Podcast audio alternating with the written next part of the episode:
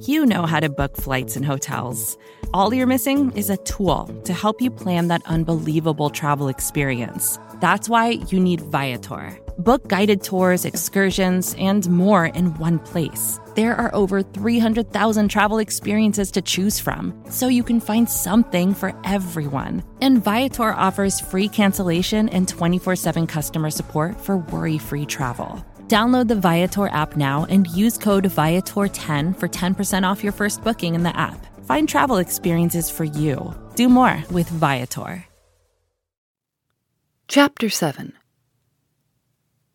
There was no lamp in the hall, but by the dim light of the kitchen candle, which the girl had brought upstairs with her, I saw an elderly lady steal noiselessly out of a back room on the ground floor.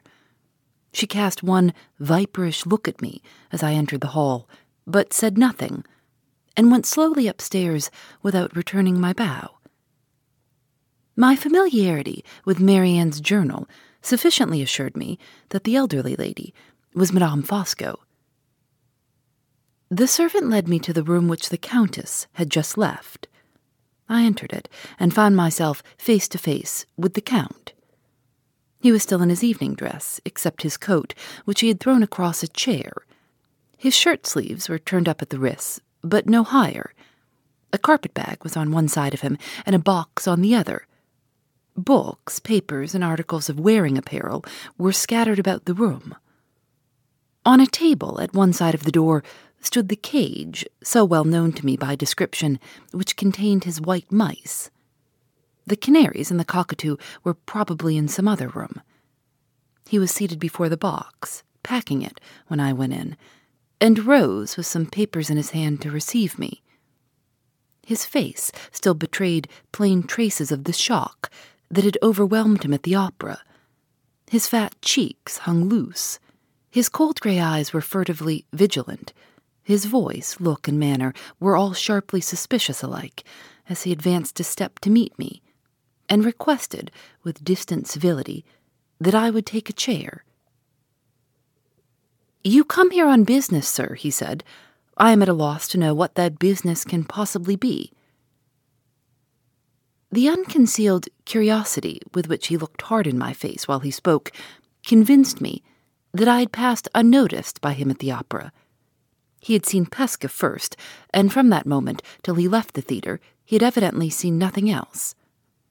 My name would necessarily suggest to him that I had not come into his house with other than a hostile purpose towards himself, but he appeared to be utterly ignorant thus far of the real nature of my errand. I am fortunate in finding you here tonight, I said. You seem to be on the point of taking a journey. Is your business connected with my journey? In some degree. In what degree? Do you know where I am going to? No, I only know why you are leaving London. He slipped by me with the quickness of thought, locked the door, and put the key in his pocket.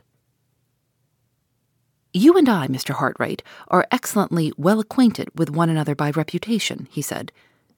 Did it by any chance occur to you, when you came to this house, that I was not the sort of man you could trifle with? It did occur to me, I replied, and I have not come to trifle with you. I am here on a matter of life and death, and if that door which you have locked was open at this moment, nothing you could say or do would induce me to pass through it.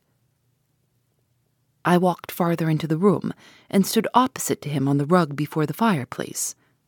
He drew a chair in front of the door and sat down on it, with his left arm resting on the table.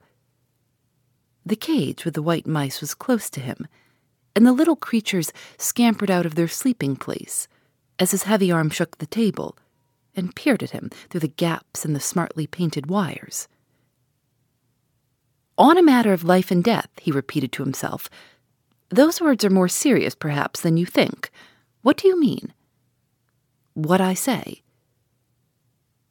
The perspiration broke out thickly on his broad forehead.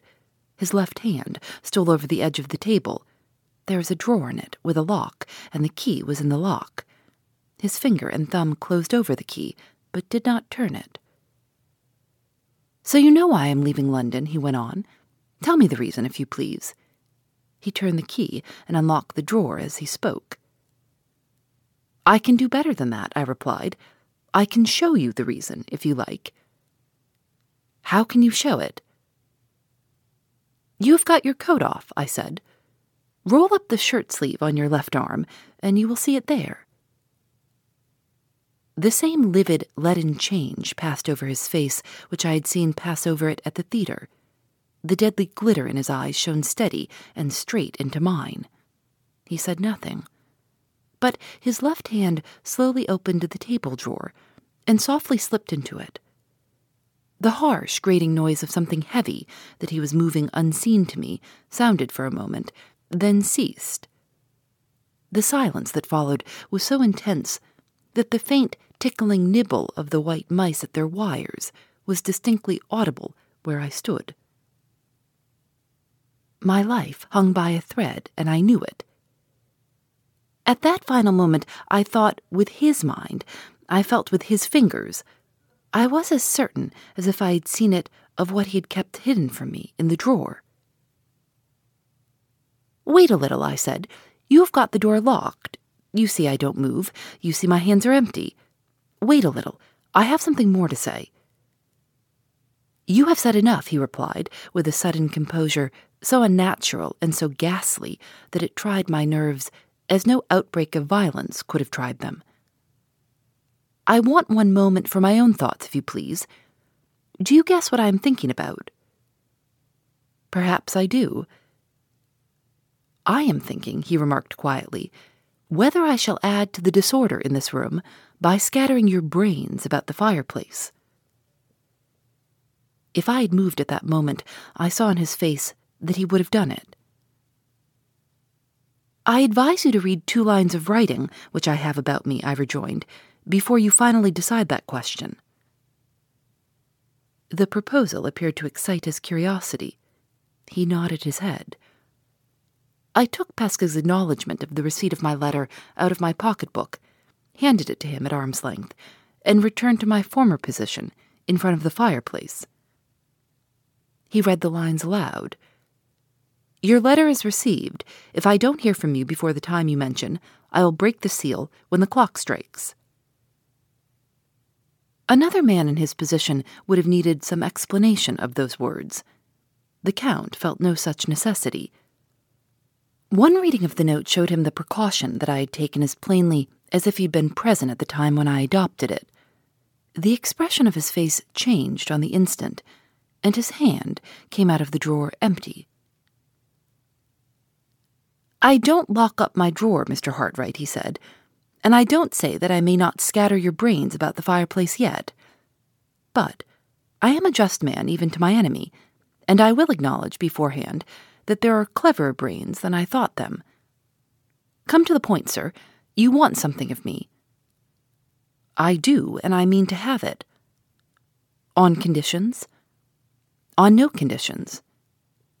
His hand dropped into the drawer again. Bah, we are traveling in a circle, he said, and those clever brains of yours are in danger again. Your tone is deplorably imprudent, sir. Moderate it on the spot. The risk of shooting you on the place where you stand is less to me than the risk of letting you out of this house, except on conditions that I dictate and approve. You have not got my lamented friend to deal with now. You are face to face with Fosco. If the lives of twenty Mr. Hartrights were the stepping stones to my safety, over all those stones I would go, sustained by my sublime indifference, self balanced by my impenetrable calm. Respect me if you love your own life. I summon you to answer three questions before you open your lips again. Hear them. They are necessary to this interview. Answer them. They are necessary to me. He held up one finger of his right hand. First question, he said.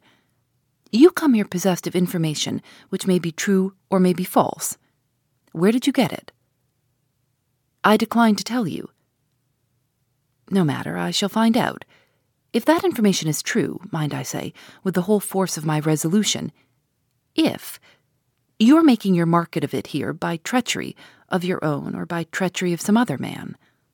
I note that circumstance for future use in my memory, which forgets nothing, and proceed. He held up another finger. Second question. Those lines you invited me to read are without signature. Who wrote them?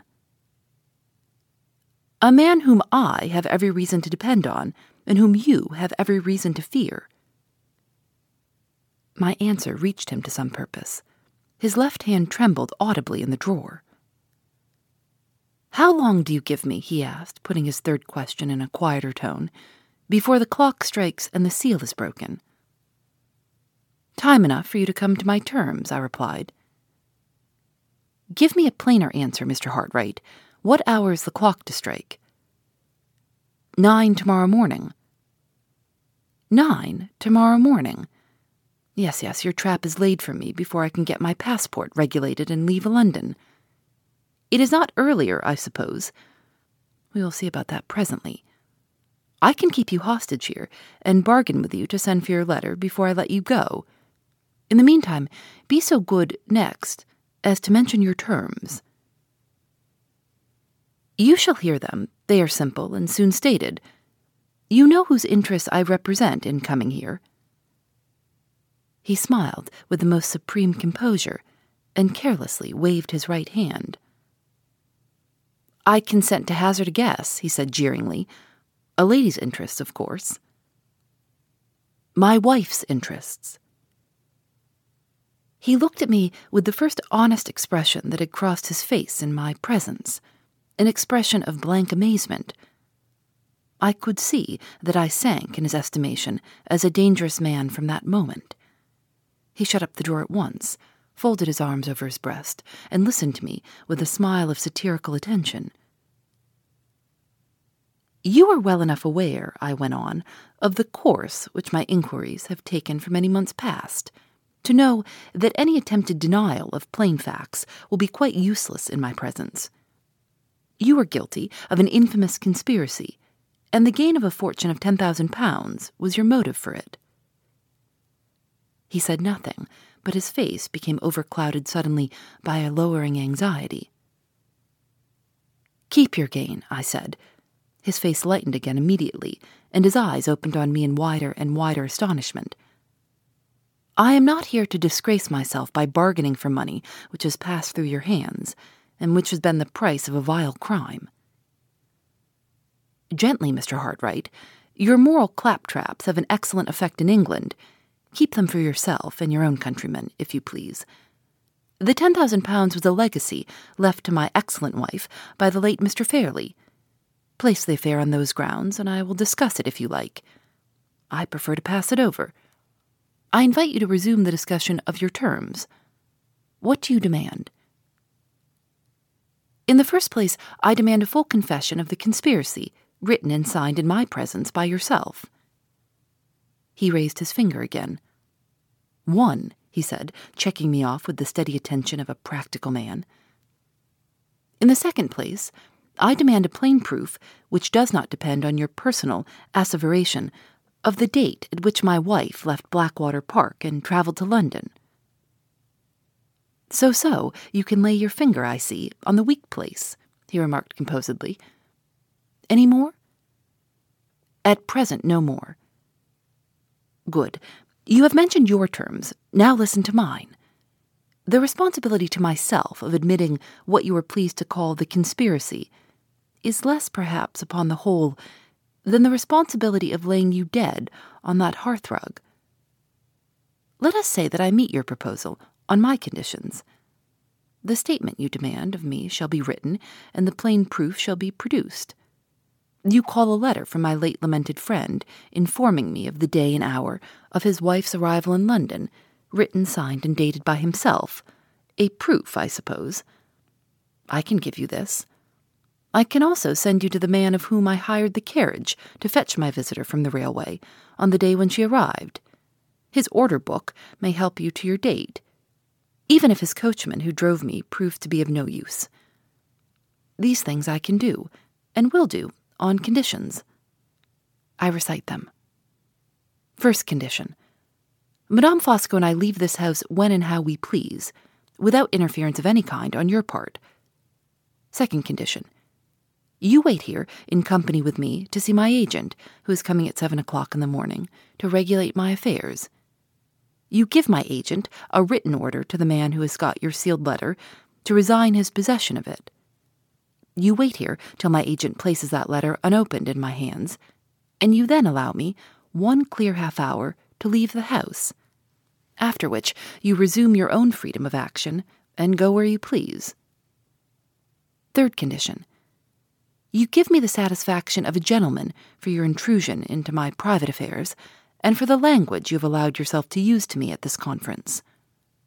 The time and place abroad to be fixed in a letter from my hand when I am safe on the continent, and that letter to contain a strip of paper measuring accurately the length of my sword.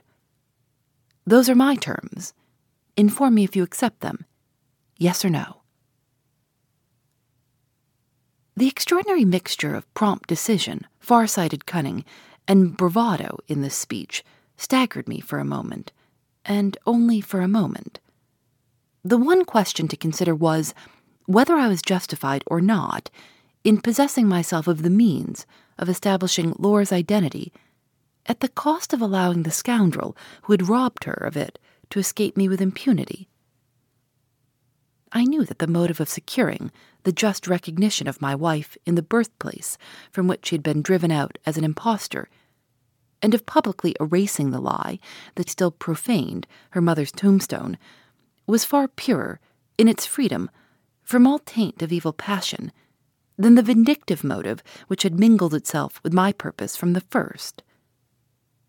And yet, I cannot honestly say that my own moral convictions were strong enough to decide the struggle in me by themselves. They were helped by my remembrance of Sir Percival's death. How awfully, at the last moment, had the working of the retribution there been snatched from my feeble hands. What right had I to decide, in my poor mortal ignorance of the future, that this man too must escape with impunity because he escaped me? I thought of these things, perhaps with a superstition inherent in my nature, perhaps with a sense worthier of me than superstition. It was hard, when I had fastened my hold on him at last, to loosen it again of my own accord, but I forced myself to make the sacrifice.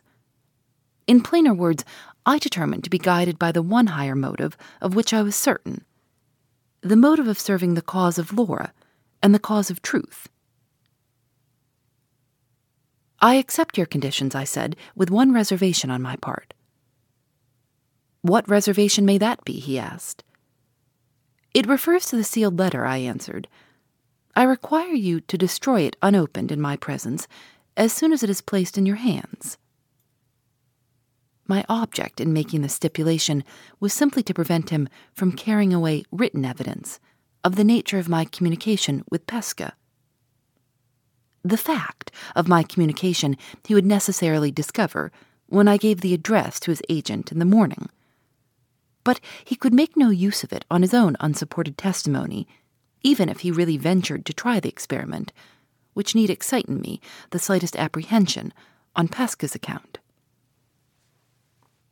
I grant your reservation, he replied, after considering the question gravely for a minute or two. It is not worth dispute the letter shall be destroyed when it comes into my hands. He rose as he spoke from the chair in which he had been sitting opposite to me up to this time. With one effort, he appeared to free his mind from the whole pressure on it of the interview between us thus far. Oof, he cried, stretching his arms luxuriously. The skirmish was hot while it lasted. Take a seat, Mr. Hartright. We meet as mortal enemies hereafter. Let us, like gallant gentlemen, exchange polite attentions in the meantime. Permit me to take the liberty of calling for my wife. He unlocked and opened the door. Eleanor, he called out in his deep voice. The lady of the viperish face came in. Madame Fosco, Mr. Hartright, said the Count, introducing us with easy dignity. My angel, he went on, addressing his wife, will your labors of packing up allow you time to make me some nice strong coffee? I have writing business to transact with Mr. Hartright, and I require the full possession of my intelligence to do justice to myself. Madame Fosco bowed her head twice, once sternly to me, once submissively to her husband, and glided out of the room. The Count walked to a writing table near the window, opened his desk, and took from it several pieces of paper and a bundle of quill pens. He scattered the pens about the table so that they might lie ready in all directions to be taken up when wanted, and then cut the paper into a heap of narrow slips, of the form used by professional writers for the press. I shall make this a remarkable document, he said, looking at me over his shoulder. Habits of literary composition are perfectly familiar to me. One of the rarest of all the intellectual accomplishments that a man can possess is the grand faculty of arranging his ideas. Immense privilege. I possess it. Do you? He marched backwards and forwards in the room until a coffee appeared, humming to himself and marking the places at which obstacles occurred in the arrangement of his ideas by striking his forehead from time to time with the palm of his hand. The enormous audacity with which he seized on the situation in which I placed him and made it the pedestal on which his vanity mounted for the one cherished purpose of self display, mastered my astonishment by main force. Sincerely, as I loathed the man, the prodigious strength of his character, even in its most trivial aspects, impressed me in spite of myself. The coffee was brought in by Madame Fosco. He kissed her hand in grateful acknowledgment and escorted her to the door returned, poured out a cup of coffee for himself, and took it to the writing table. May I offer you some coffee, Mr. Hartright? he said before he sat down. I declined. What, you think I shall poison you? he said gaily. The English intellect is sound, so far as it goes, he continued, seating himself at the table, but it has one grave defect. It is always cautious in the wrong place. He dipped his pen in the ink, placed the first slip of paper before him with a thump of his hand on the desk, cleared his throat, and began. He wrote with great noise and rapidity, in so large and bold a hand, and with such wide spaces between the lines, that he reached the bottom of the slip in not more than two minutes, certainly from the time when he started at the top. Each slip as he finished it was paged and tossed over his shoulder out of his way on the floor. When his first pen was worn out, that went over his shoulder too, and he pounced on a second from the supplies scattered about the table. Slip after slip, by dozens, by fifties, by hundreds, flew over his shoulders on either side of him, till he had snowed himself up in paper all round his chair. Hour after hour passed, and there I sat watching, there he sat writing. He never stopped, except to sip his coffee, and when that was exhausted, to smack his forehead from time to time.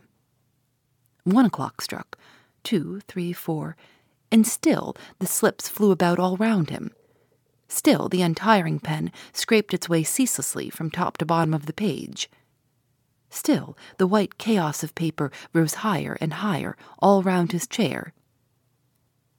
At four o'clock I heard a sudden sputter of the pen, indicative of the flourish with which he signed his name. Bravo, he cried, springing to his feet with the activity of a young man, and looking me straight in the face with a smile of superb triumph. Done, Mr. Hartright, he announced with a self renovating thump of his fist on his broad breast. Done to my own profound satisfaction, to your profound astonishment when you read what I have written. The subject is exhausted. The man, Fosco, is not. I proceed to the arrangement of my slips to the revision of my slips, to the reading of my slips, addressed emphatically to your private ear. Four o'clock has just struck. Good. Arrangement, revision, reading from four to five. Short snooze of restoration for myself from five to six. Final preparations from six to seven. Affair of agent and sealed letter from seven to eight. At eight, en route. Behold the program. He sat down cross legged on the floor among his papers strung them together with a bodkin and a piece of string, revised them, wrote all the titles and honors by which he was personally distinguished at the head of the first page, and then read the manuscript to me with loud theatrical emphasis and profuse theatrical gesticulation. The reader will have an opportunity ere long of forming his own opinion of the document. It will be sufficient to mention here that it answered my purpose. He next wrote me the address of the person from whom he had hired the fly, and handed me Sir Percival's letter. It was dated from Hampshire on the 25th of July, and it announced the journey of Lady Glyde to London on the 26th. Thus, on the very day, the 25th, when the doctor's certificate declared that she had died in St. John's Wood, she was alive, by Sir Percival's own showing, at Blackwater, and on the day after, she was to take a journey. When the proof of that journey was obtained from the flyman, the evidence would be complete. A quarter past five, said the Count, looking at his watch. Time for my restorative snooze. I personally resemble Napoleon the Great, as you may have remarked, Mr. Hartright. I also resemble that immortal man in my power of commanding sleep at will. Excuse me one moment. I will summon Madame Fosco to keep you from feeling dull. Knowing as well as he did that he was summoning Madame Fosco to ensure my not leaving the house while he was asleep, I made no reply and occupied myself in tying up the papers which he had placed in my possession. The lady came in, cool, pale, and venomous as ever. Amuse Mr. Hartright, my angel, said the Count. He placed a chair for her, kissed her hand for the second time, withdrew to a sofa, and in three minutes was as peacefully and happily asleep as the most virtuous man in existence. Madame Fosco took a book from the table, sat down, and looked at me, with the steady vindictive malice of a woman who never forgot and never forgave. I have been listening to your conversation with my husband, she said. If I had been in his place, I would have laid you dead on the hearthrug. With those words, she opened her book and never looked at me or spoke to me from that time till the time when her husband woke. He opened his eyes and rose from the sofa accurately to an hour from the time when he had gone to sleep. I feel infinitely refreshed, he remarked. Eleanor, my good wife, are you already upstairs? That is well. My little packing here can be completed in ten minutes. My traveling dress assumed in ten minutes more. What remains before the agent comes? He looked about the room and noticed the cage with his white mice in it. Ah, he cried piteously, a last laceration of my sympathies still remains. My innocent pets, my little cherished children, what am I to do with them? For the present, we are settled nowhere. For the present, we travel incessantly. The less baggage we carry, the better for ourselves. My cockatoo, my canaries, and my little mice. Who will cherish them when their good papa is gone? He walked about the room deep in thought. He had not been at all troubled about writing his confession, but he was visibly perplexed and distressed about the far more important question of the disposal of his pets. After long consideration, he suddenly sat down again at the writing table. An idea, he exclaimed. I will offer my canaries and my cockatoo to this vast metropolis. My agent shall present them in my name to the Zoological Gardens of London. The document that describes them shall be drawn out on the spot. He began to write, repeating the words as they flowed from his pen. Number one, cockatoo of transcendent plumage, attraction of himself to all visitors of taste. Number two, canaries of unrivaled vivacity and intelligence worthy of the Garden of Eden, worthy also of the garden in the Regent's Park. Homage to British zoology, offered by Fosco. The pen spluttered again, and the flourish was attached to his signature.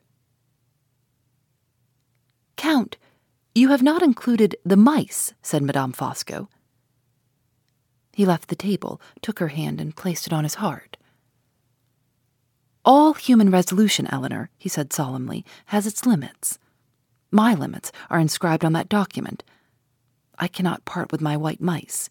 Bear with me, my angel, and remove them to their traveling cage upstairs. Admirable tenderness, said Madame Fosco, admiring her husband, with a last viperish look in my direction. She took up the cage carefully and left the room. The Count looked at his watch. In spite of his resolute assumption of composure, he was getting anxious for the agent's arrival. The candles had long since been extinguished, and the sunlight of the new morning poured into the room. It was not till five minutes past seven that the gate bell rang, and the agent made his appearance. He was a foreigner with a dark beard. Mr. Hartright, Monsieur Rubelle, said the Count, introducing us. He took the agent, a foreign spy in every line of his face, if ever there was one yet, into a corner of the room, whispered some directions to him, and then left us together. Monsieur Rubelle, as soon as we were alone, suggested with great politeness that I should favor him with his instructions. I wrote two lines to Pesca, authorizing him to deliver my sealed letter to the bearer directed the note, and handed it to Monsieur Rubelle. The agent waited with me till his employer returned, equipped in traveling costume. The Count examined the address of my letter before he dismissed the agent. I thought so, he said, turning on me with a dark look, and altering again in his manner from that moment. He completed his packing, and then sat consulting a traveling map, making entries in his pocketbook, and looking every now and then impatiently at his watch. Not another word, addressed to myself, passed his lips. The near approach of the hour for his departure, and the proof he had seen of the communication established between Pesca and myself, had plainly recalled his whole attention to the measures that were necessary for securing his escape. A little before eight o'clock, Monsieur Rubelle came back with my unopened letter in his hand. The Count looked carefully at the superscription and the seal, lit a candle, and burnt the letter. I perform my promise, he said. But this matter, Mr. Hartright, shall not end here. The agent had kept at the door the cab in which he had returned. He and the maidservant now busied themselves in removing the luggage. Madame Fosco came downstairs, thickly veiled, with the traveling cage of the white mice in her hand. She neither spoke to me nor looked towards me. Her husband escorted her to the cab. Follow me as far as the passage, he whispered in my ear. I may want to speak to you at the last moment. I went out to the door, the agent standing below me in the front garden. The Count came back alone and drew me a few steps inside the passage. Remember the third condition, he whispered. You shall hear from me, Mr. Hartright, I may claim from you the satisfaction of a gentleman sooner than you think for. He caught my hand before I was aware of him and wrung it hard, then turned to the door, stopped, and came back to me again. One word more, he said confidentially. When I last saw Miss Halcombe, she looked thin and ill. I am anxious about that admirable woman. Take care of her, sir. With my hand on my heart, I solemnly implore you, take care of Miss Halcombe. Those were the last words he said to me before he squeezed his huge body into the cab and drove off. The agent and I waited at the door a few moments looking after him. While we were standing together, a second cab appeared from a turning a little way down the road.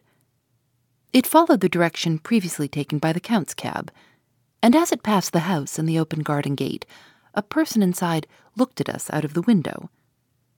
The stranger at the opera again the foreigner with a scar on his left cheek.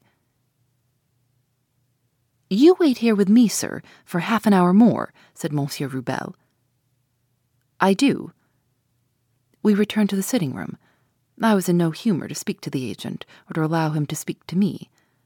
I took out the papers which the Count had placed in my hands and read the terrible story of the conspiracy, told by the man who had planned and perpetrated it. Phoebe Reads a Mystery is recorded in the studios of North Carolina Public Radio, WUNC.